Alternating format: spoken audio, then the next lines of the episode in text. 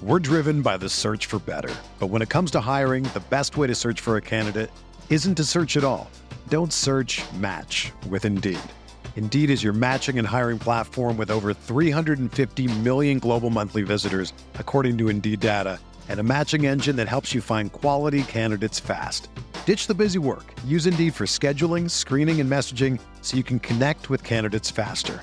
Leveraging over 140 million qualifications and preferences every day, Indeed's matching engine is constantly learning from your preferences, so the more you use Indeed, the better it gets.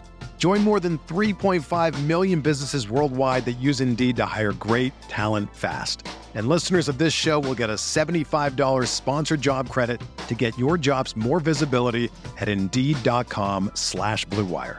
Just go to Indeed.com slash BlueWire right now and support our show by saying that you heard about Indeed on this podcast. That's Indeed.com slash BlueWire. Terms and conditions apply. Need to hire? You need Indeed. This is it. We've got an Amex Platinum Pro on our hands, ladies and gentlemen. We haven't seen anyone relax like this before in the Centurion Lounge. Is he connecting to complimentary Wi Fi? Oh my, look at that, he is! And you will not believe where he's going next. The Amex dedicated card member entrance for the win! Unbelievable! When you get travel perks with Amex Platinum, you're part of the action. That's the powerful backing of American Express. Terms apply. Learn more at americanexpress.com slash with Amex. The names behind the numbers. The stories behind the names. This is the Her Hoop Stats Podcast with John Little. You know, for us, you know, we recruit the pen. You know, we like the grinding kids and the gritty kids, and the kids that really love to play the sport. Like that's where we center a lot of our attention, and we try to get the kids that match that. The biggest newsmakers, the best storytellers. The Her Hoop Stats Podcast. Here's your host, John Little. Hello. Yes, you. Welcome into the Her Hoop Stats podcast. I'm John Little, your host. Great to have you here for another week talking women's basketball, uh, pursuing some of the biggest guests in women's basketball, whether it be college or pro, and bringing those interviews to you. And we've got another great one this week as well. Thanks so much for being here. And make sure to subscribe to the podcast. We always have to tell you to do that, right? Subscribe, especially on Apple Podcasts. And also give us a, a, rating and a review if you wouldn't mind. We always appreciate those and enjoy reading those and enjoy your feedback as well at podcast at herhoopstats.com, podcast at herhoopstats.com. You can reach out to us by email as well. Our guest this week is Mike McLaughlin, the longtime head coach of Penn and an Ivy League institution he's made Penn into over the years. Done just a great job at that program since coming over from his alma mater, Holy Family, back in 09 10. That's when he started out at Penn, and since then, he's been to three NCAA tournaments. He has over 600 wins for his career overall when you look at it in its totality. Uh, plus, he was the fastest NCAA coach at any level to reach 400 wins.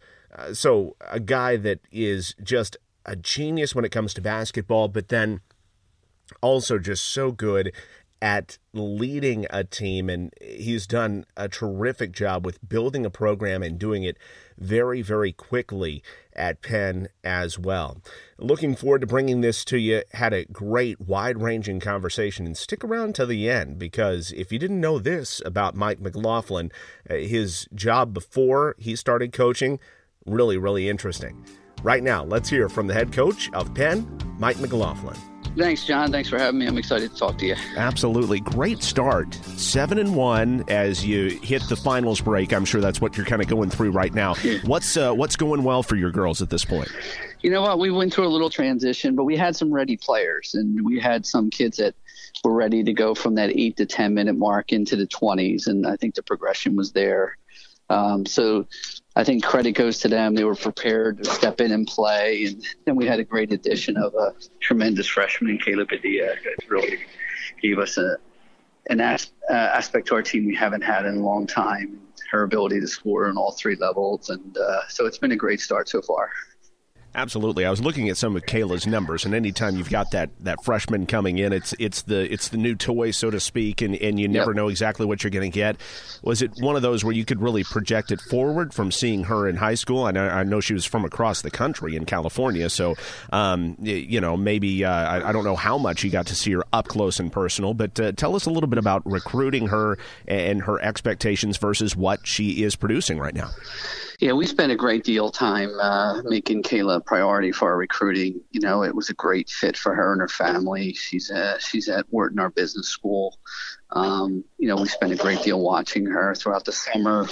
I've been recruiting. We recruited her for a good two years. Um, she's been she's been as good as I would only hope. Um, she came in right away.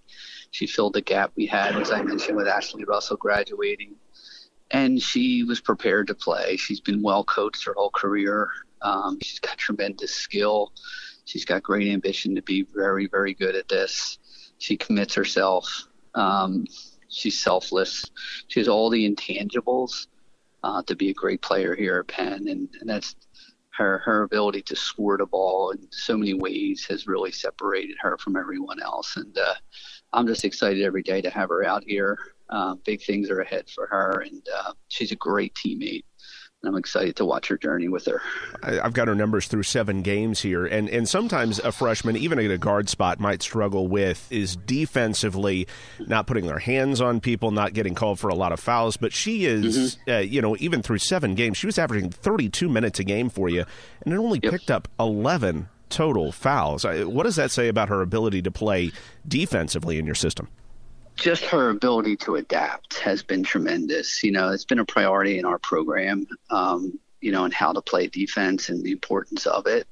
And she came in with the willingness to do it. And, you know, I, I, I really believe with our team, you know, having them commit to rebounding and defend and offensively, just giving them the flexibility and the freedom to go play you know, but demand at this end isn't a non-negotiable type. And Kayla, you know, she can score from our defense, and that's what we have done much better this year. She's able to turn our defense into offense very quickly.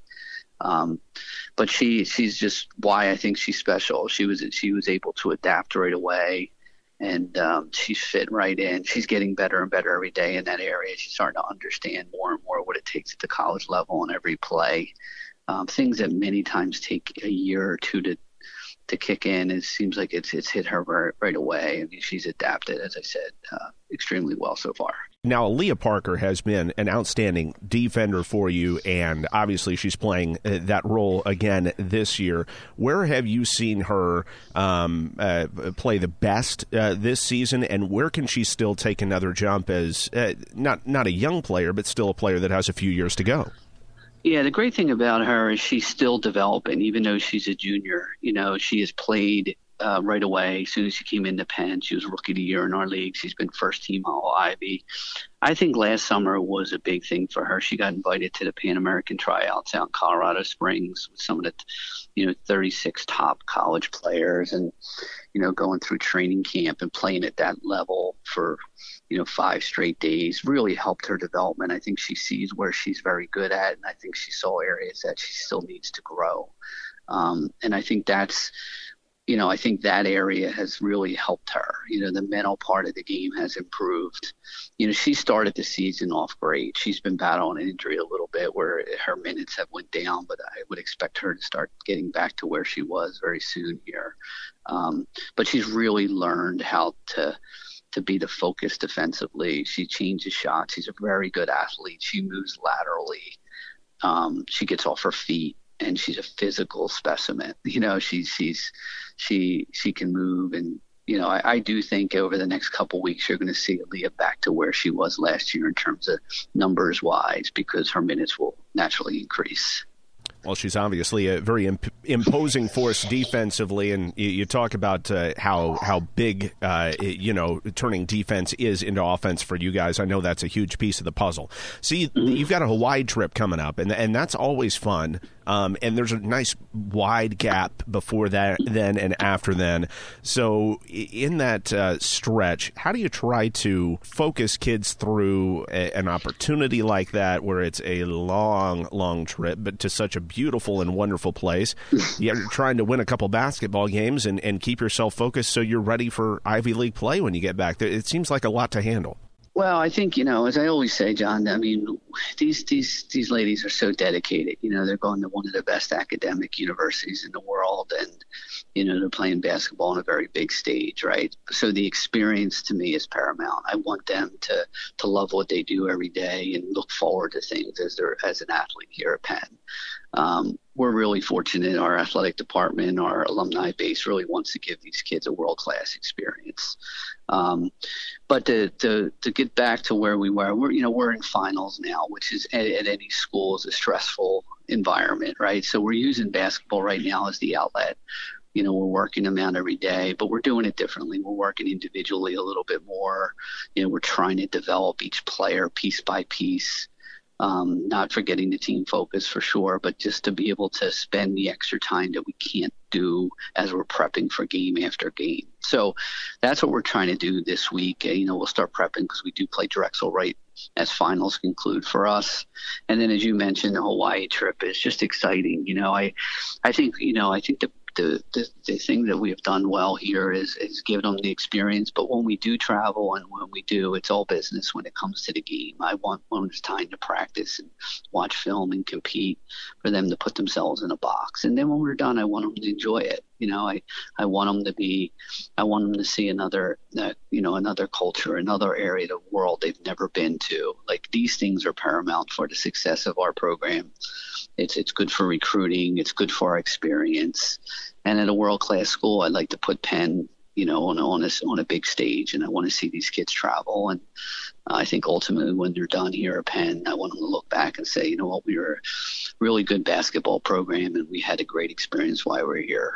Well, let's go back to uh, you getting the job at Penn, and maybe even a little bit before that as well, because I, I want to know, you know, what it's like now versus what you thought it was going to be. So I, I feel like we need to go back to Holy Family there, um, right. uh, you know, and and say, you know, you're you're at your alma mater, um, you've got such a good thing going there. How tough tough was that decision uh, to uh, to leave, even though it's an obvious, um, you know, step up in, in a lot of different ways? Well, it's it's kind of like uh, the both sides of the spectrum. It was the hardest thing to do, and it was the easiest thing to do. It was hard because I was I was there for a long time. We built an incredible program, as you mentioned. I was an alum, but the easy part was coming to a school like Penn. Um, I think it was really important for me to to at the time my kids were younger, as we mentioned. Uh, you know, I didn't want to move them around the country. I wanted them to have the stability that they needed at that time in their lives.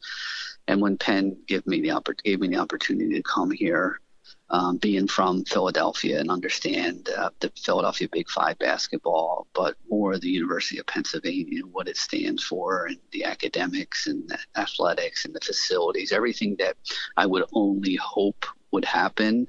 I was fortunate that I was given that opportunity.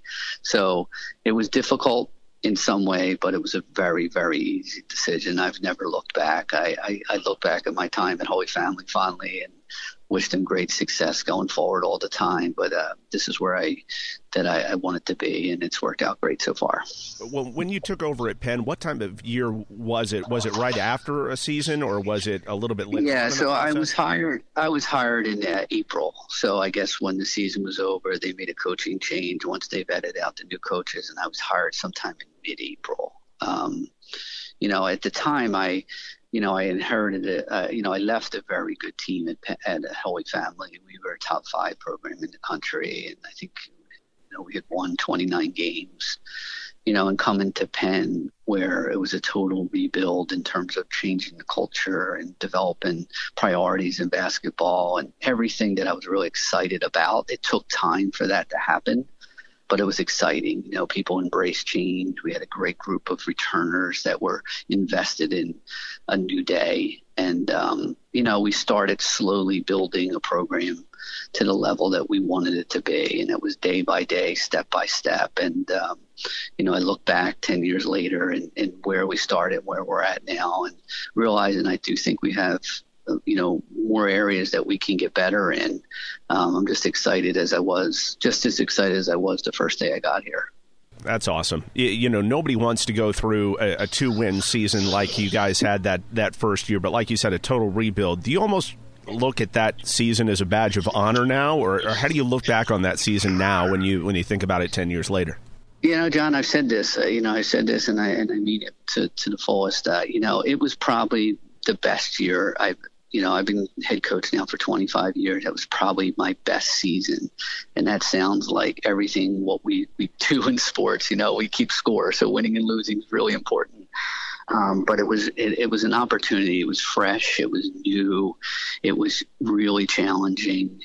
Um, but I think the players that embrace change really helped that. And we struggled greatly. I, we went right up to New Year's Day before we won our first game, and we didn't win our league, our only league game until the end of the season.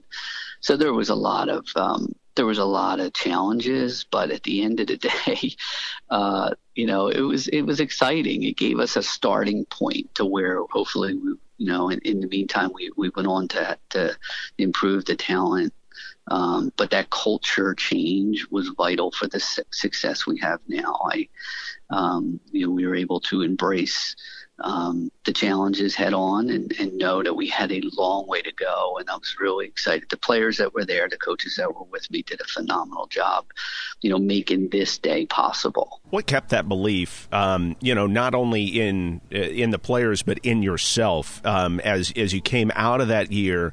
What kind of messages did you try to be consistent with in order to, uh, you know, keep everybody on board and then try to recruit to, um, you know, something that you really believed in but had not paid dividends and wins yet? Yeah, I mean, I, I actually I, I, did as much research as I can. I called as many coaches that I knew that I can talk through about when they took over a new program, when they were struck that you know the, the talent level was lower and how do you get it where it's got to go and what do you do? And so what we did was we we kind of gold our team um, you know in different areas about the individual side of the game you know how how we can out rebound our opponent at least quarter by quarter. We literally were doing things media timeout by media timeout. I was trying to give them as many opportunities to win within a game knowing at the end it was really going to be difficult difficult to win the score. So we literally broke the game down in 10 segments and we tried to win every four minutes. This is when the media timeouts were every four minutes. And we would say, okay, let's, let's really share the ball. Let's see if we can get three assists in this media through the next. And little things like that, it didn't look like it was so insurmountable to be good and we just kept reinforcing these small little things. You know as we on the other side were trying to recruit talent and trying to get them to see the small wins that the program were having and trying to get you get good players to understand that this is going to be a process but we're going to get there. Just you know trust us and believe in us. And you know and, and again it was a lot of lot of work that was day to day area by area, like within the campus and within the administration and within athletics, just be really visible, you know, and have them believe, you know, uh, you know, we have to believe in what we want to do and have them, you know, be a part of it and give us an opportunity to take some time. But I need your help. I need you involved, you know. And it was, I could tell you know, I could tell you over and over how we we were repetitive in what we did, and we picked winning things that we can achieve. You know, if it was getting involved in three community projects, you know, if it was, you know, making sure no one missed a class, you know, all the controllable things I wanted them to get an A in. And I think we did a really good job with that. More importantly, the players did and my assistants did. That is fascinating stuff, Coach. That's uh, really good stuff. This is Mike McLaughlin, the head coach at Penn, our guest here on the Her Hoop Stats podcast. And so, what did you learn about recruiting to the Ivy League when you when you stepped in? What's different about it than than you thought? What's what's easier than you thought it would be?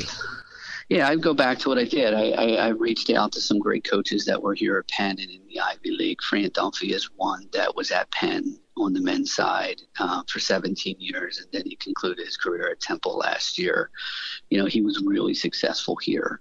You know, he won um, multiple Ivy League championships. So I reached out to him. I reached out to some other people that that that coached in the Ivy. What it was going. I was just trying to arm myself with enough knowledge, you know, because everything's a learning curve, and I just wanted to kind of expedite a learning curve, which never happens, but I was trying. And what I learned is that when you have a special university, that people will listen and you know when when you have a campus like this and you know the, the Ivy League brand and location and facilities at Penn, people will listen. You know, so I think I don't see it anything as difficult. There's some challenges. We can't recruit everyone, obviously. Um, we break it down in three buckets. We have the, you know, athletically, can this particular player help us be the best team we can be? The second one is academically, can they come to Penn and succeed, and can I support them their admissions to, to Penn. And the third and the most challenging at many times is the financial aid. You know, we're the only eight schools in the country of the 351 Division One schools that don't have athletic scholarships. Um, so that that becomes challenging at times where we're competing, recruiting, you know, mid majors and up kids that are full scholarship kids everywhere they go. So we have to be really smart in terms of selling our product and tell them what the value of Penn is long term, short term, and then long term. And we have to reinforce that again, and and with the hope at the end that all three of them come together and they see the value, they see the experience that they'll have here at Penn, you know, and sharing stories like we just discussed about Hawaii and some of the other great trips and opportunities that we've taken. And then hopefully them three will come together and they can matriculate to Penn and and, and do great things when they're here. I know Princeton and Harvard have gotten some top 100 kids recently. Does that raise the bar for the rest of the league, or is it, like you say, just such an individual case by case basis that you can't really focus on things like uh, trying to get a kid that happens to be in ESPN's top 100 mm-hmm. that year. Yeah, I, I, don't get caught much uh, caught recruiting. I, I would like to think we raised the bar in our league. You know, we if you want to go by that, we probably had a handful of top 100 kids since I've been here. Uh, but I think across the board, the talent in the league regardless of who ranks them, what they, I don't think that much matters to coaches. There's a ton of talent in this league. I think it's a credit to all the coaches that, that it's a well coached league. You know, um, these schools are not schools that have a lot of attrition. There's no quick fix in the Ivy. There's not a whole lot of transfers. You don't have a lot of attrition. You don't have junior colleges. So you have to coach your team. And this is a well coached league if you can recruit in the Ivy, you can recruit at any school in the country. And I think the coaches in our league do a phenomenal job recruiting to their institution. You know, we have eight of the best schools in the world, and they're all different. You know, they're all different. Their names are different. Their locations are different. You know, and um, you know, for us, you know, we recruit the pen. You know, we, we, we, we like the grinding kids and the gritty kids and the kids that really love to play the sport. Like that's where we center a lot of our attention, and we try to get the kids that match that. You know, and, and talent level is really important, and we've done a really good job getting very talented kids. But more importantly, we've done a very good job getting kids that fit Penn. How do you try to use your facility uh, and, the, and, the, history that it has, the Palestra, to I, I, don't know. Is that a selling point as well, or is it something that you teach kids about over the over the years? Here are the great moments that have happened here. Yeah, you know what? It's interesting, John, because um, you know we have many kids that are not even from the area of Philadelphia or even in the region. So to tell them about the history of a building, you know, it does resonate to some kids.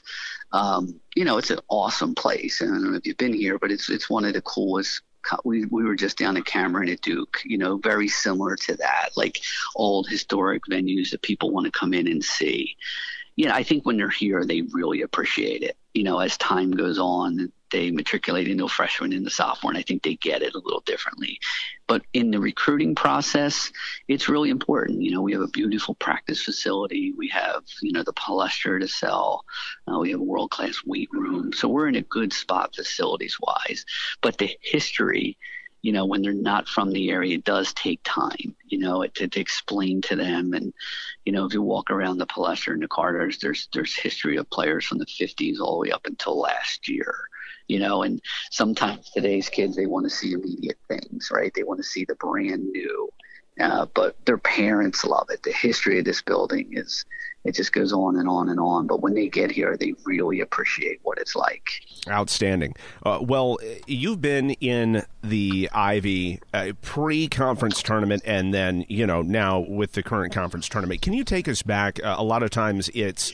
Um, uh, not just uh, you know leadership from the conference or from the schools, but actual actually the the basketball coaches that that step up and and ask for a, a conference tournament. What was that situation like when a conference tournament was added uh, a few years ago, and how much were the ba- actual basketball coaches involved in those decisions? Yeah, it was very unique. I mean, I, at the time I was part of the league.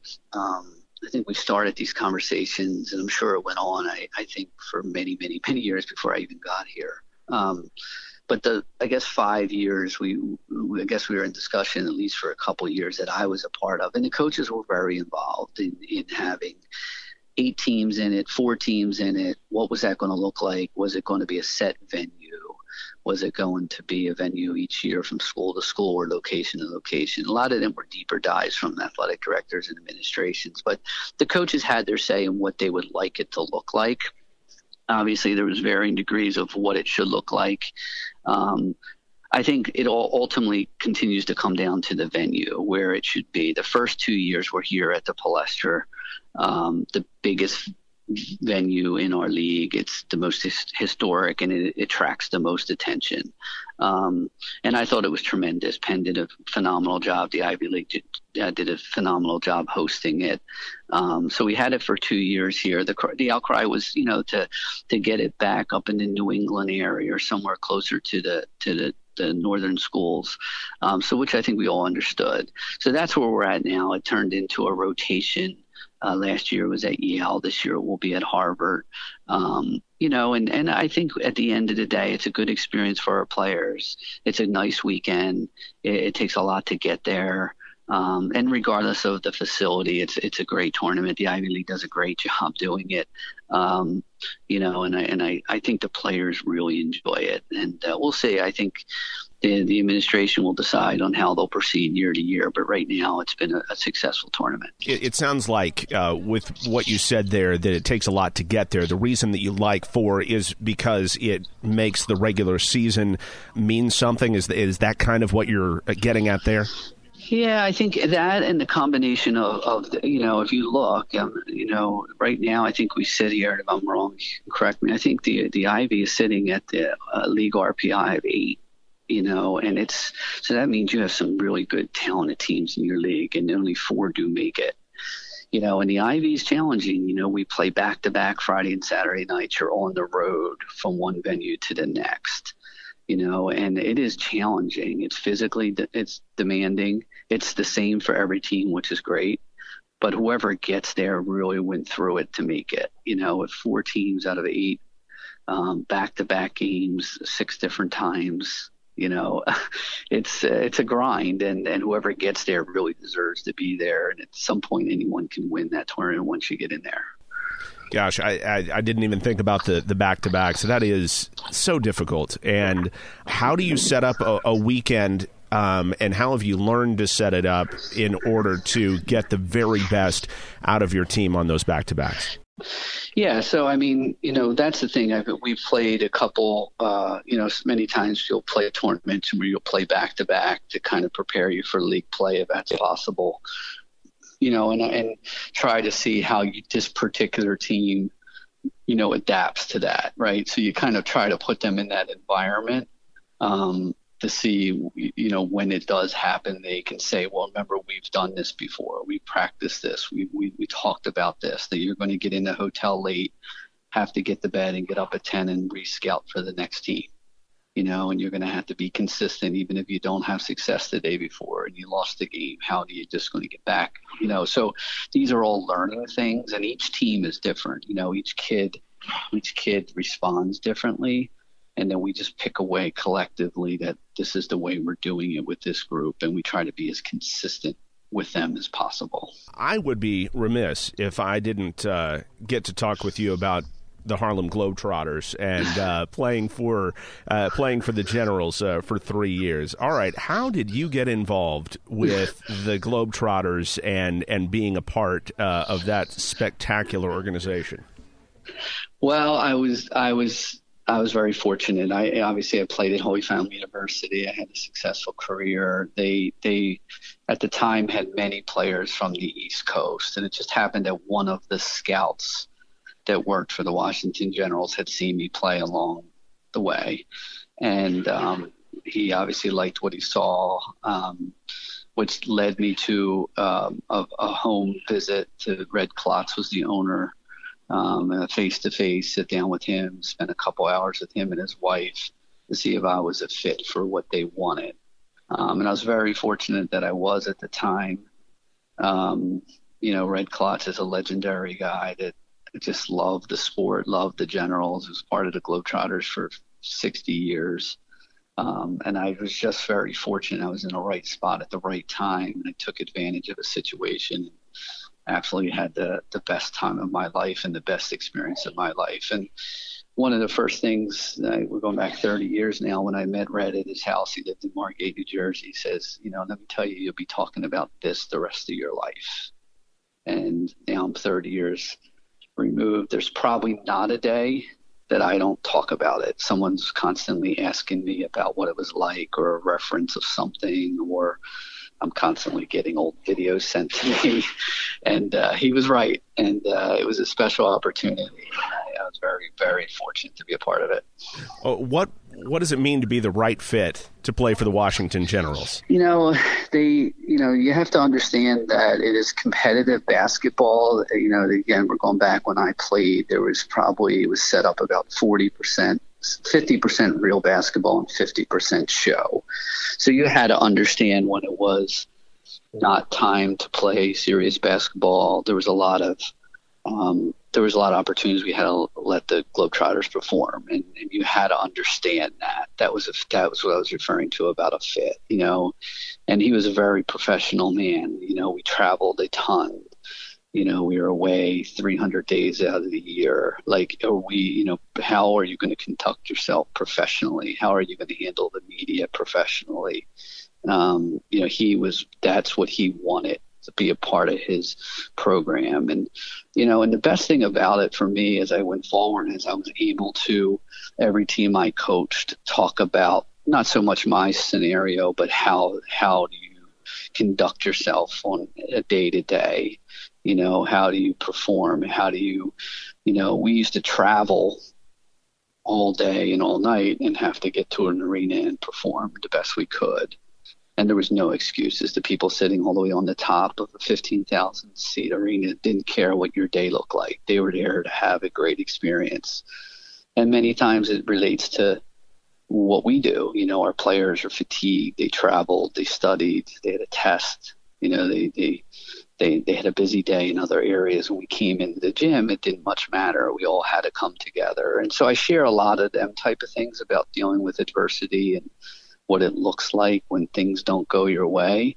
And I learned a lot of that from being able to play with the, the generals, with the travel and the challenges that were, you know, from day to day. And I look back at that, and, and I think it made me a better coach because I can share some of them stories and I can implement some of them learning tools that that Red gave me. That's awesome. Uh, over 50 countries. What uh, what were the top ones or what were the top experiences that um, you know and it could be good it could be bad but what uh, what sticks with you when you think back to the, the the world travel that you did yeah there was so many. There was there was there was unbelievable venues where we saw some of the best places in the world. You know we went to the canary islands and played all the islands. Um, we went to you know we were in and out of europe all the time. So in paris and London and all the great places in the world. But then there was in places that really kind of opened your eyes, you know, at the time the third world countries and, and seeing the poverty in some areas and the, the the opportunities that some of the people didn't have that we had and to be able to play in front of them where you know they worked so hard just to buy a ticket to the game you know i think and then you, you, you get to the game and there's 5,000 people in a really small town in South America and, and just watching them have a time of their life, you know. So it is eye opening in terms of what the world gives you and what, you know, what the, what the advantages we had at the time. And, um, you know, I really enjoyed interacting with the kids and the fans and the people in around, you know, whatever we did in the hotel or traveling because I, I thought that, you know, they looked up to what we were doing and it was my obligation to, to show them and talk to them and engage them. And um, because I was just fortunate to be a part of that. And, uh, you know, I hope I did a great job doing it. Awesome. Coach McLaughlin, uh, I really appreciate your time today. I learned a lot. I know our listeners will as well. And uh, we wish you the very best uh, to you and your team this season. Thank you, John. I appreciate you having me. Have a great holiday to you and your listeners. There he is, the head coach of the Penn Quakers, Mike McLaughlin, here on the Her Hoop Stats podcast. Really appreciate Mike joining us today and it is so great to have him on the program. Again, make sure to rate us and review us on Apple Podcasts. Uh, subscribe if you haven't done so yet, and tune in next week. We've got uh, a Big 12 basketball coach coming up on the show a week from today, so make sure to hit that subscribe button. You'll get every new offering we have, whether it be on this program or our Unplugged podcast as well every single time it comes out. Thanks to this week's guest, Mike McLaughlin, along with the announcer of the Her Hoop Stats podcast, Susie Solis.